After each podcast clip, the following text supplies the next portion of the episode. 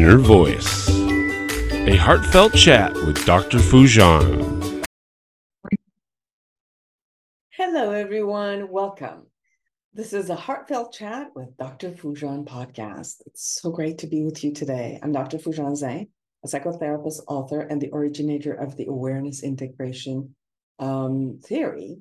And our conversation is about what matters most in our life our minds, our thoughts, feelings, actions, relationships, and our fulfillment in this beautiful journey of life. For all of you beautiful souls who have been asking for our latest book, I wanted to share with you uh, what's out there for you uh, and what could which book would be of interest to you. So the first one is internet um, intentional parenting, and it could be for international parents. This book is a practical guide to awareness integration theory with my amazing co-authors, Dr. Nicole Jaffari and Dr. Eileen Manukian. They're both experts in uh, child development, um, you know, early development, and all the way to young adult. And this is what we've done actually in this book, Intentional Parenting. This is for parents, this is for educators, this is for teachers, this is for everyone who, one way or another, is uh, having uh, to experience raising uh, their children. And um, we go through chapters from infancy all the way to uh, young adulthood and go through every same, same kind of age group and uh, give you cognitive development, emotional development, motor skills development, things that you could be looking forward to and seeing what is um, needs to occur, and then how to parent from the awareness integration path so that um, it raises um, emotionally intelligent um, children and um, independent and people, the children who can be accountable and responsible for what's going on with them. So it's a, a very impactful book um, for you to have. Now, the other book um, that's been out for a while, it's actually the book for therapists and coaches who are interested in learning how to um, do the awareness integration therapy or coaching with their clients. It's clear the past, create a new future, and live a fulfilled life.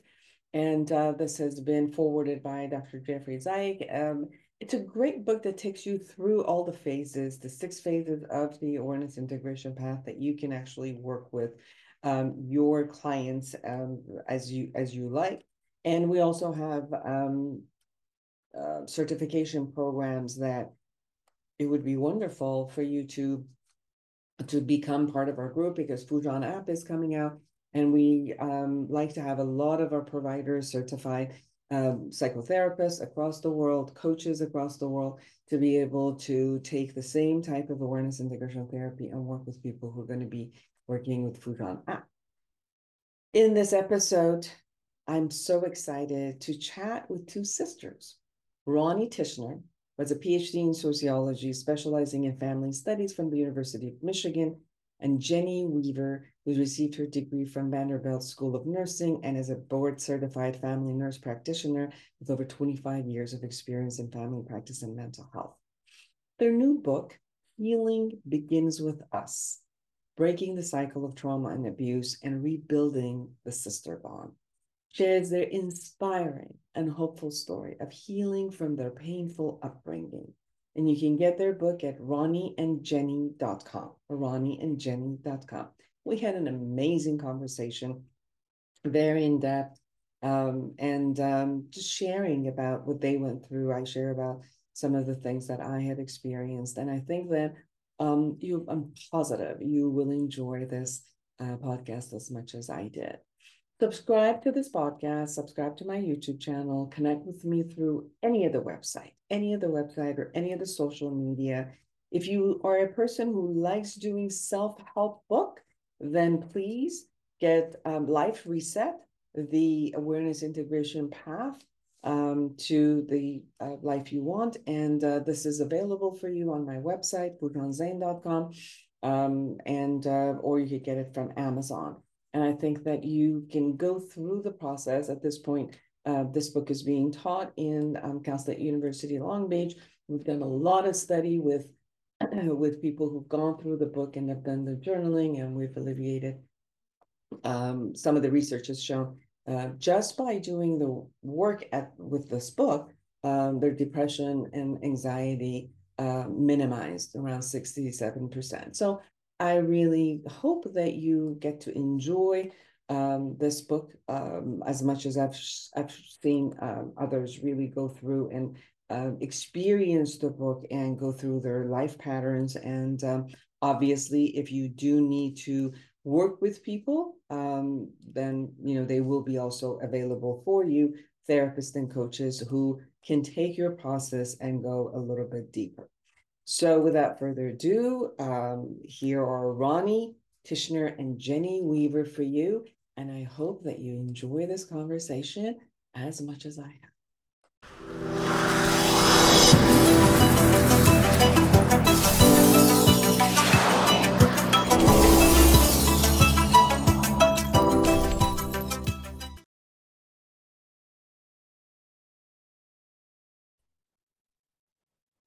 Well, welcome, ladies. Ronnie Tichenor and Jenny Weaver, two sisters who wrote this beautiful book, Healing Begins with Us.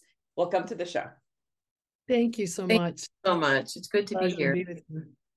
Definitely, um, it's a wonderful book. It's um, it's it really shares the two of you. There has every chapter it has excerpts from um what you shared, what you went through, and how your life um, evolved in the family. But more than anything, how your friendship beyond your sisterhood um, was part of the healing, sharing. And I'm so grateful for the two of you to share this experience. I come from a family where uh, my father was an alcoholic, and we have um, we have um, you know uh, stepsisters or half sisters and brothers from different uh, moms which we've come together as grown-ups. And it was so interesting that at one point i was sitting with my older brother and the younger brother all from three different moms same dad but three different eras of my father.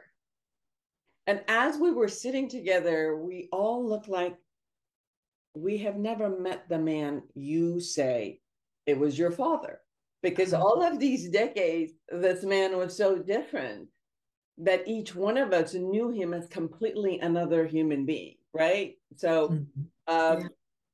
and, and we all went through this conversation about wow like we've lived with a person and then you know one is in denial because they were having fun with him one was suffering uh, one you know met him uh, was in his life when he was completely out of the alcohol but completely depressed like he hadn't worked on himself. He just went into a very uh, huge depression.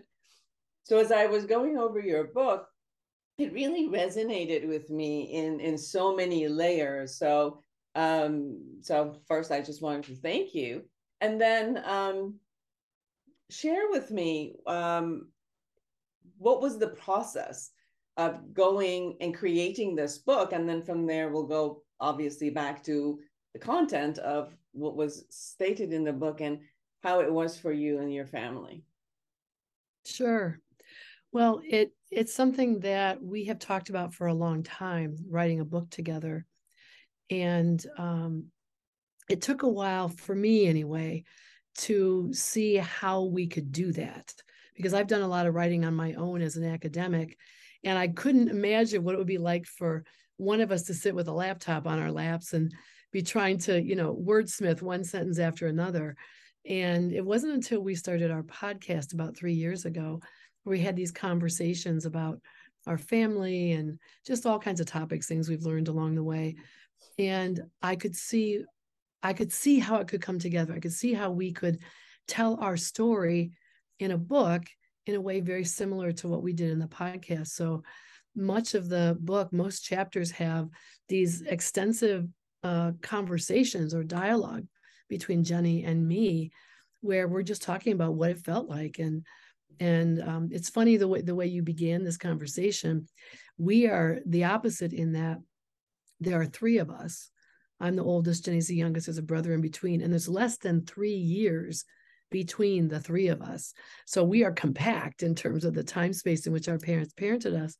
But because of the different roles we had in the family, my with me being the hero, um, Jenny being the scapegoat, our brother being kind of the middle, you know, classic invisible child, we did have different parents too. But because they were pushing us to behave in particular ways to conform to the expectations of these roles. So, and and some of that does come out in the book where I'm talking about various things and and Jenny will say, well, that was for you, Ronnie. That's true for you. That wasn't true for me. And um, so it really is amazing how, as they say, no, no individual has the same parents, right? Even if they're siblings, no two people have the same parents. And it's true. It's even more true for I think dysfunctional families where there's so much else going on uh, in the in those dynamics. Absolutely. I um I'm a therapist and I work with addiction for almost 30 years and the you know families who who go through this and that is so true that each uh child um and even the mate takes on particular standard roles and then everybody uh feeds that role until someone finally says I don't think so. And I think Jenny you were the one who played that role, right? Yes, as the scapegoat, it was my job to receive all of the family pain and kind of be the garbage can for the family. You know, it, it was all kind of dumped on me. And and so it, it was um yeah, it, was very it was a very painful place to be to always being told you're not enough, you're not good enough, you're um you're a failure, you're uh, lazy or stupid or an embarrassment or whatever the whatever the garbage is that at the moment that the parents or the other siblings want to dump on you. And so it's a place of, of living with constant pain and rejection. And it, it is a tough place to live. And i think the, for the scapegoat and i also later kind of took on some of the mascot tendencies in my teenage years learning to use humor to diffuse the tension and hopefully you know skirt another explosion or possibly physical abuse. Um, so I think when you grow up with that, you either you either keep asking yourself what's wrong with me, or you say, um, you know, I need to figure this out. I need to find out what is wrong with me. Why why am I hurting so much? Or you numb it. You find ways to, you know, maybe maladaptively cope with it, right? Um, and that can be experimenting with alcohol, drugs, you know, food, um, any number of things to try to to numb that pain.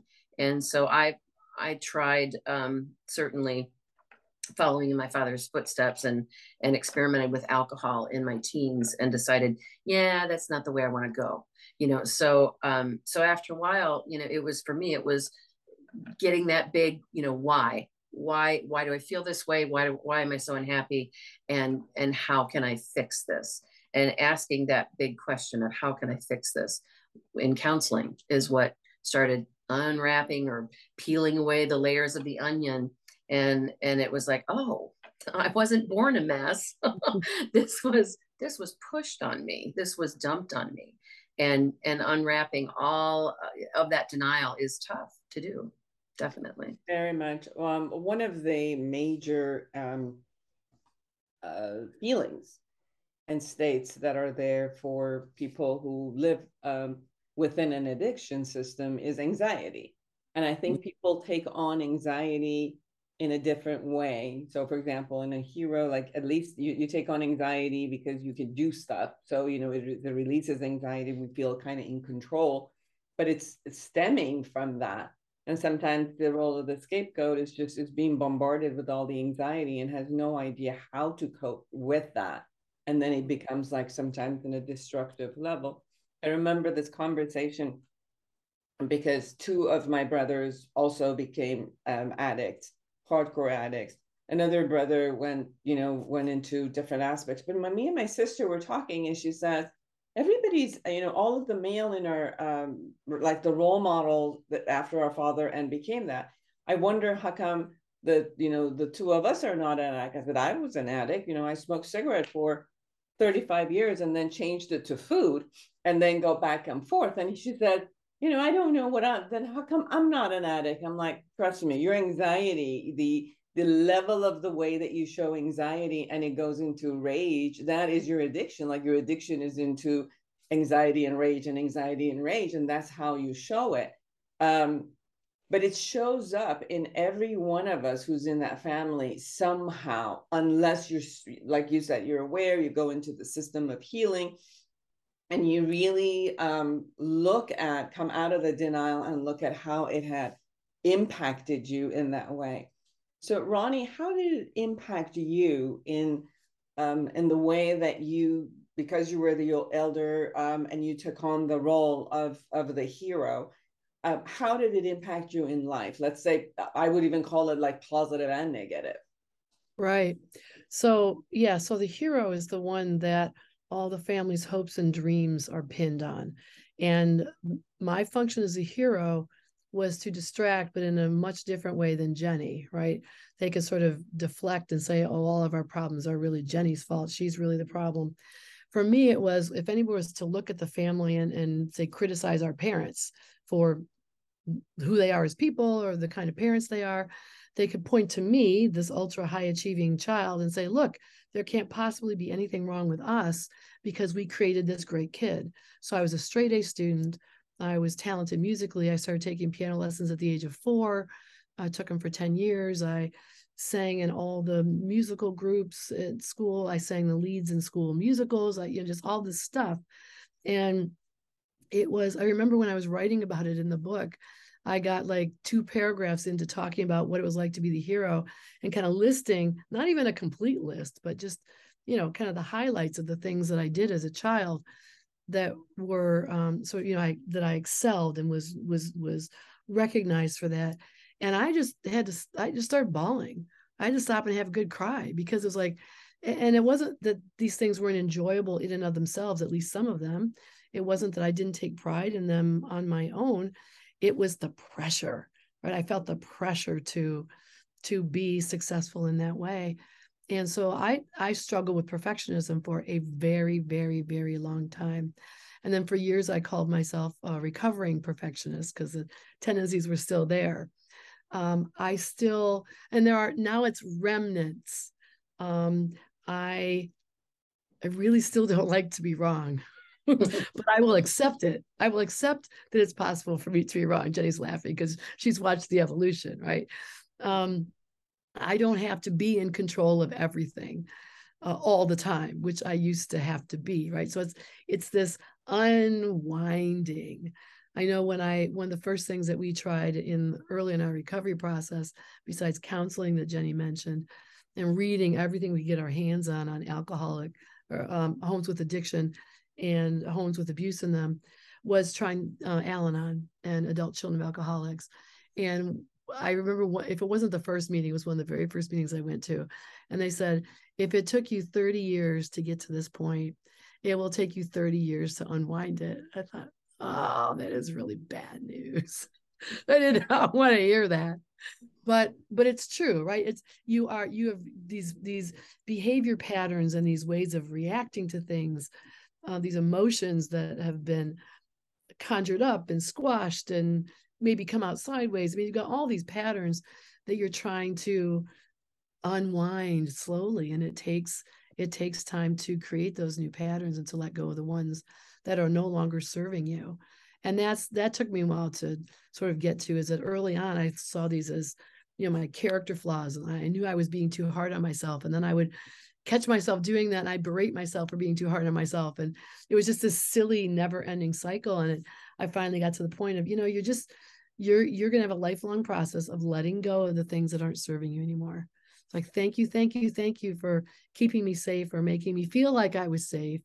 But this is no longer helping me. It's actually getting in my way of living the way I want to live. And so I need to let that go, think consciously about trying to do something different um, all of that. So it it it does. I mean, some roles obviously are more desirable than others. The scapegoat is by far the worst, um, but they all have their their pain. They all have their um, patterns that they tend to generate, and they all have their challenges in trying to step out of them. Absolutely. Everyone, please get this book. It's a wonderful book. It's um, Healing begins with us, breaking the cycle of trauma and abuse and rebuilding the sibling bond. by Ronnie Tichenor and Jenny Weaver. Um, Jenny, when you think about um, the pressure, the amount of pressure that was on you and going through the anxiety and then trying to kind of uh, cope with it the best ability that you had, and some of it went back to the role modeling that you had. What was your process that you finally said, enough is enough? And then this blast came in, or you, you know, decided to share and change and shift? I, I think it started when I married a really wonderful man who was very loving and supportive. Um, that was one of the healthiest relationships as an adult that I'd ever had. And and then starting down the road of becoming parents, I knew that I wanted my children to have a better start in life. I had already been through some personal counseling, um, but I was still struggling with the denial that my that that we were an alcoholic family and and all the while I was also going to school. I had started to school uh, down that path and taking all of those psychology courses and really human lifespan and development and talking about the addicted family dynamics. My my our first daughter was um, around a year, maybe 18 months old when I took that class, and I was sitting in that class saying, "That's my family. Ronnie's the hero. I'm the scapegoat. Our brother's the invisible child. And and so all of those roles, and I identified that I took on some of the mascot roles as a teenager to try to deflect some of the rage in our home. And it it hit me like a ton of bricks. And um and it was it was really it still took time for me to have the courage to speak about it with Ronnie. It took time because our relationship was just starting to develop. We were just starting to talk to each other about parenting and how we wanted to parent differently. So we weren't quite out of our denial yet. And it was really probably a year later, um, or, or maybe even a year and a half later, when um, our dad was was too inebriated at 11 o'clock in the morning to drive Ronnie to the airport for her flight, that I said, Ronnie, dad's an alcoholic. We're an alcoholic family you know and and we that was kind of the turning point for a, one of the many turning points actually but it it really you know i i just lived with this chronic anxiety not knowing that that's what it was um like i was in a pressure cooker all the time and that's how i identify that i'm that i'm checking back in with that anxiety or feeling that anxiety is i just feel pressure building up especially in my in my in my heart in my chest. And i think when you live with it you're you're you're born into this. You're you're pushed into pigeonholed into a role to play from toddlerhood on. You don't know any different. Um, and so waking up from that from that i that that huge mountain of denial comes in layers. And and it, i can't say enough how grateful i am that i had this amazing older sister who saw my pain recognized that i was struggling and opened that door a little bit to allow me to be vulnerable and for us to start chipping away at the denial and that's it's, it's scary it, it's scary when you start talking about it when you start naming it. And it's really hard to do it on your own. I will say, you know, I was in counseling talking about this stuff and thinking, God, I, I, you know, I'm just starting to have this relationship with my sister. How do I talk to her about this without like blowing her mind, you know, and, and blowing up the relationship? And so I think it was, it was a, a great, a great mercy and a great gift that, that she was a little receptive to hearing it. And the more we talked, she became more receptive. And the more vulnerable I was with her, and the more vulnerable she was with me, that trust just began to bloom. And so did our healing. Beautiful. And Ronnie, how was it for you to open this path um, with uh, Jenny? Because it seems like you had Jenny going through this process also brought for you the opening and going through the denial and looking at you know your your addiction was the perfectionist a part of that and working on yourself but then as you um opened this path, how did your relationship change with Jenny? Like at the beginning, I'm assuming how you were saying was like you needed to control not only, you know, you also had the role of the controlling your sibling. So you Mhm. had become, you know, this agent of the family to to also carry the message and you know have everybody be perfect and to shift that aspect of of as jenny just said this allowance you know allowing her to be who she is um not needing to be perfect and the other side is perfect as is Right. Right. um how was that for you what was that process So, um, so this this whole sort of breaking out of the denial probably went on for about three or four years. From the first time she and I had the conversation where she was honest with me about the pain that she was in to this, you know, the infamous too drunk to drive me to the airport uh, experience that we had with our dad. And it was it was hard for me to open up to that completely. I mean, I was I was able to see that she was in pain and that our parents were hurting her and I wanted that to stop. But I also you know, part of the denial is often the creating of this this myth about what's really happening in the family. So in our family it was as we are this close, warm, loving, happy family and all of those things, right? Close, warm, loving, happy. And so to admit that things were as bad as they were meant that the myth was was exactly that. And things were so bad for Jenny, and this one for at least a year, might have been longer, that she would say to me, she because she was living near her parents and I was living farther away. So she was getting, she's not just a scapegoat, she was getting constant doses from them of of cruel and brutal behavior. And she would say to me i can't take this anymore. I, am gonna i'm gonna walk out of here and i'm never gonna come back. I'm like no please please please don't do that. Please don't do, please don't please don't destroy our warm close loving happy family. And you know as the hero i can do anything. As the hero our parents would listen to me more than they would anybody else i could make a rational argument that they couldn't undercut even if they didn't like it. And so I was kind of playing on those traits that I had to try to keep things together. Let's be, let's really be who we say we are as a family. Um, you know, my parents will sort of make some concessions along the way, enough to keep me still trying, still trying to keep everything happening.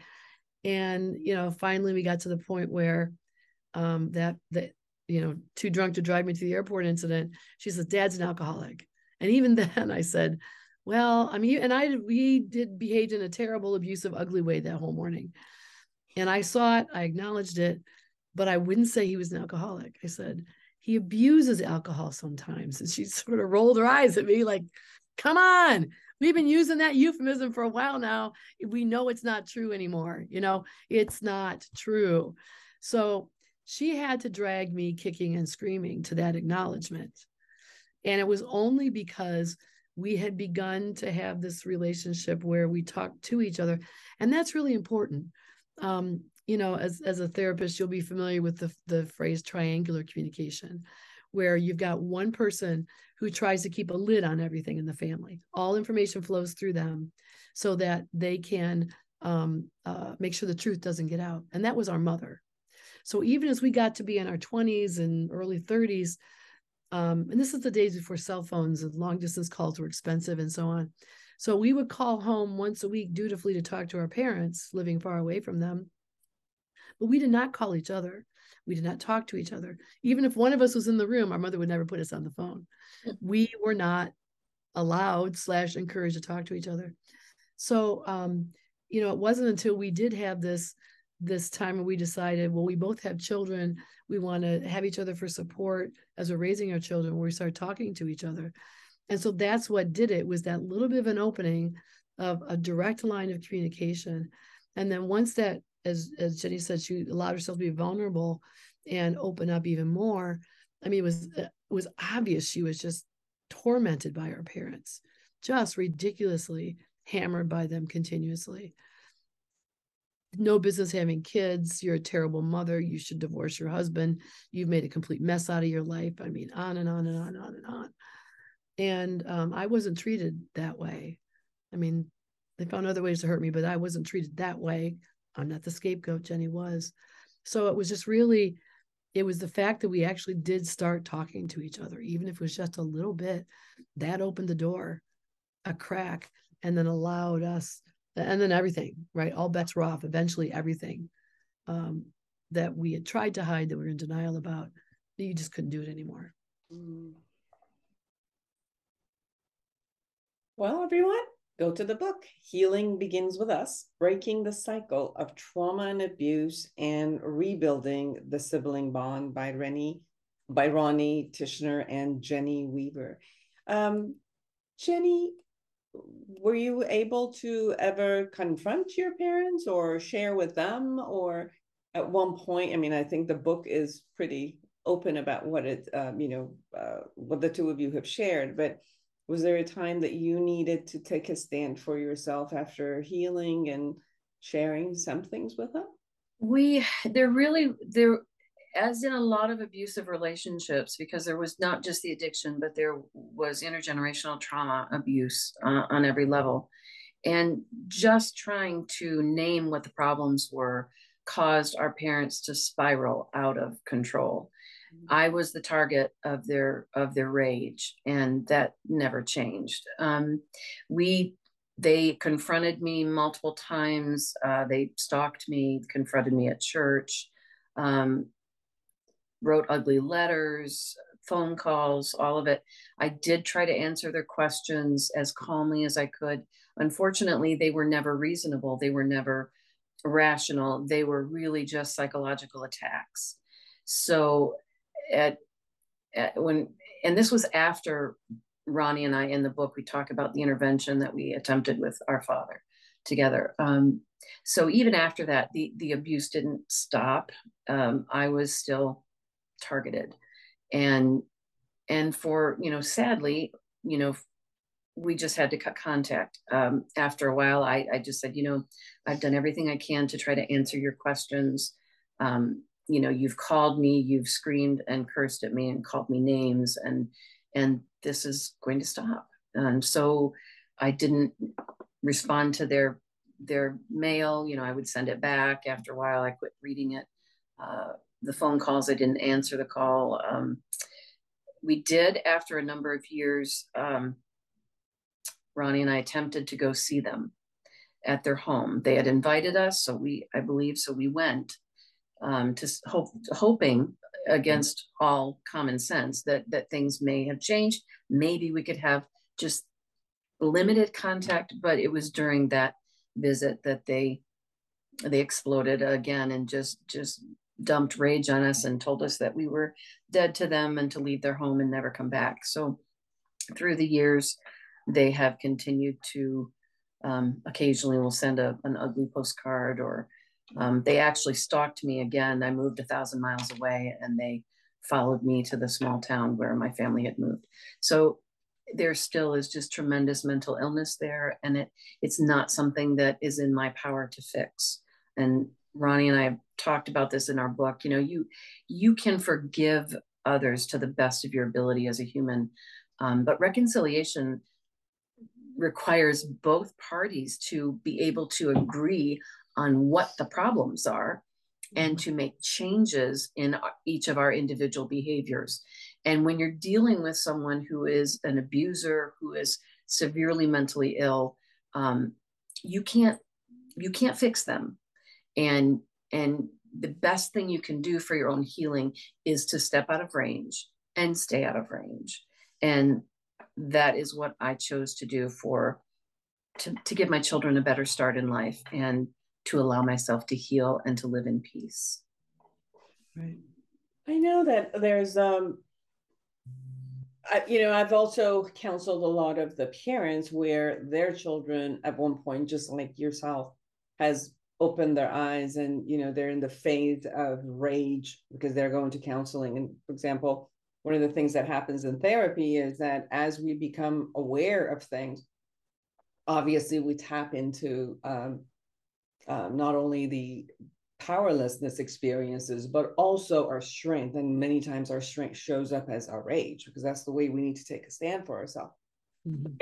that rage sometimes then gets um, uh, communicated um, to the the parents from obviously a blame and then take it as blame position versus let's look at what the issue is.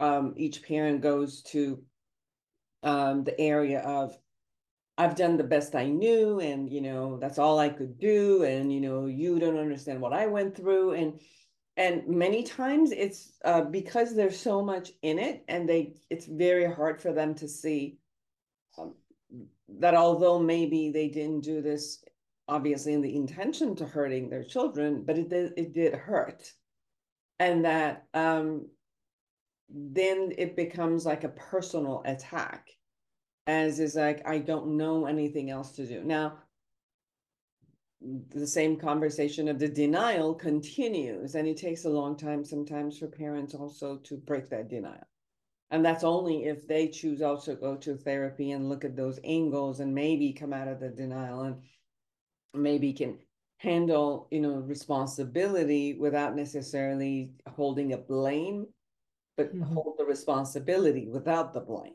you know and uh, it's a process and uh, not not every parent has the ability to go through that process unfortunately and then they go through the experience of like how dare you? We've done so much for you. We've done da da da da da da and you guys are both parents and you know how much it takes you know a parent to go through parenting and and what they do. So they see the part that they've done with a good intention but not necessarily also see that you know, without the intention of harming, that there is harm that has gotten created. And then the vicious cycle of kind of like blame and attack kind of continues. And I can see um, how that has continued in your family. Well, it we do know that they had their own traumas, and we do have compassion for what they experienced. We know some of it. Um, they have shared things with us over the years. Um, we did not share those things in the book because that wasn't our story to tell. Um, so there is more to their story, uh, certainly. Um, and um, the thing, I guess, what we kept coming back to is that we were as clear as we could be um, as we were coming out of our own process of, you know, br- breaking through the denial and so on about what they were like as Jenny said, we tried to explain what we felt the problems were in our family growing up and make connections to what they had told us about their own families. Um, we we tried to um, we tried to uh, make um, you know give them opportunities to talk about uh, make it clear to them what, what was we were still upset about and give them opportunities to address those issues and they didn't want to have anything to do with it so they they even in the even I mean we weren't even talking about the past, just what's happening right now in this moment. Can you stop doing these things to Jenny in particular? That was our main concern. It's the way they're treating Jenny. We're not doing anything to Jenny that's a problem. And um, so our and, and then of course as we look back at our childhood, the things that they did they hid. They did not do them in front of other people.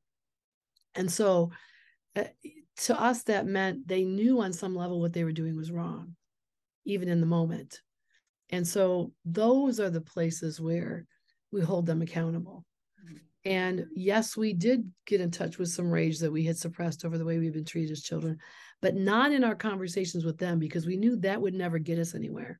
So we were as calm and reasonable as we could be in talking to them. Did not yell did not curse. They felt very free to do that to us. And so we we felt like we there wasn't anything else we could think of to do to try to bring them along. As you said um, for some people and this is kind of where we've landed is that there's been so much that's happened to them. Um, we think that there are some we know there's some mental illness there in addition to the choices they made around abuse and addiction. And we've kind of come to the place where we feel like if they were to admit that they did anything wrong like this whole house of cards would come tumbling down and they would they would lose who they are or just be so so disoriented that they couldn't continue. I mean, that's that's kind of where we landed is that they just they just can't for whatever reason. But all these years, anytime, like I've had times where my father, usually not my mother, will reach out to me. And anytime they have, I will take the call or I will call them back to see where they are, right? To take their temperature or have things changed for them. Eh, do they want to talk through some of these things um, with a different perspective? And sadly, it's been over 25 years. And every time I've tried to meet them when they ask to talk, there hasn't really been any change. So I do agree with you that there's a, a there's a, a ego structure that has been built and your whole sense of being is attached to that ego structure and if you if anything kind of tries to crack it um then you're nobody then you have no idea who you are and the anxiety becomes so much and imagine that the anxiety is already underneath the whole concept of um the addiction and the addiction process and maybe your mom's whole um existence is also related to uh, your father. You know, one of the things that I see a lot in the dynamic of um, addictions between couples is that the person who's an addict, their their you know favorite, uh, they're, they're married to their drug of choice, and then the person who's married to them is also addicted now to their drug of choice is the person who is an addict Mm-hmm. Um, so it, it becomes this concept that their whole level of being is attached to the person who who's an addict and getting you know how to be attached to them because they're the person who's an addict is not attached to anybody except their drug of choice so it's it's a it's an interesting dynamic that i've watched 30 years with couples who one of them is is um, an, an addict so I could see that this is a process that could really, you know, be a, a that is hard. Sometimes the only time that I've seen this break is when the addict does something or the alcoholic does something to the person directly, which suddenly it's like, oh my God, like they're even betraying me. And you know, some somehow this breaks. But until the person who's an addict holds the concept, the codependence continues um, in a very, very, you know, enmeshed level.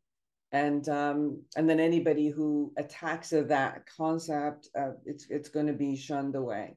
So I can see, and unfortunately, if the if the addiction is still creates a functional life, it's hard to uh, break it. You usually and, and until it creates a complete non-functional life and there's nobody else who can help it and bring it out sometimes the denial has to break but as long as there's still some sort of functionality it continues i've seen um, this pattern hopefully end sometimes before the parents are dying mm-hmm. like you know sometimes it, it's almost like as you're coming to the end and you know you got to let go of that ego suddenly the ego crashes and says huh, maybe i just need to um, ask for forgiveness or relate and connect. So mm-hmm. sometimes that happens and sometimes that doesn't and we have to complete our um our relationship after their death. Like with my father i had to actually complete my relationship with him after he passed away and not during the time that he was he was alive. Um, and that was the time that after after he passed away the all the siblings sat together and were you know everyone was like now sharing their reality with each other and it was so interesting that each person was trying to forgive for completely something else but it also came about well wow each one of us had such a different father at that time um, right. to be able to do that um, Jenny, how are you in the process of forgiveness? I think I've forgiven my parents, you know, many years ago. Um, it's, you know, it we are able to look back on some of the family traditions that we did at holidays, and I certainly have carried those on for my children. I mean, I have four grown children now, um, between the age of 24 and 32, and three grandchildren, and and so i'm able to share you know some uh, funny memories or um, you know, some, like I said, some of the family traditions that we embrace at Christmas and Easter. And so I think, I think as far as forgiveness, I don't harbor any, any hatred or anger at all. Um, I, I have great, as Ronnie said, I, I have tremendous compassion for them. You know, we realize we're very, very aware that this type of trauma is intergenerational trauma. It's learned, much of it is learned behavior.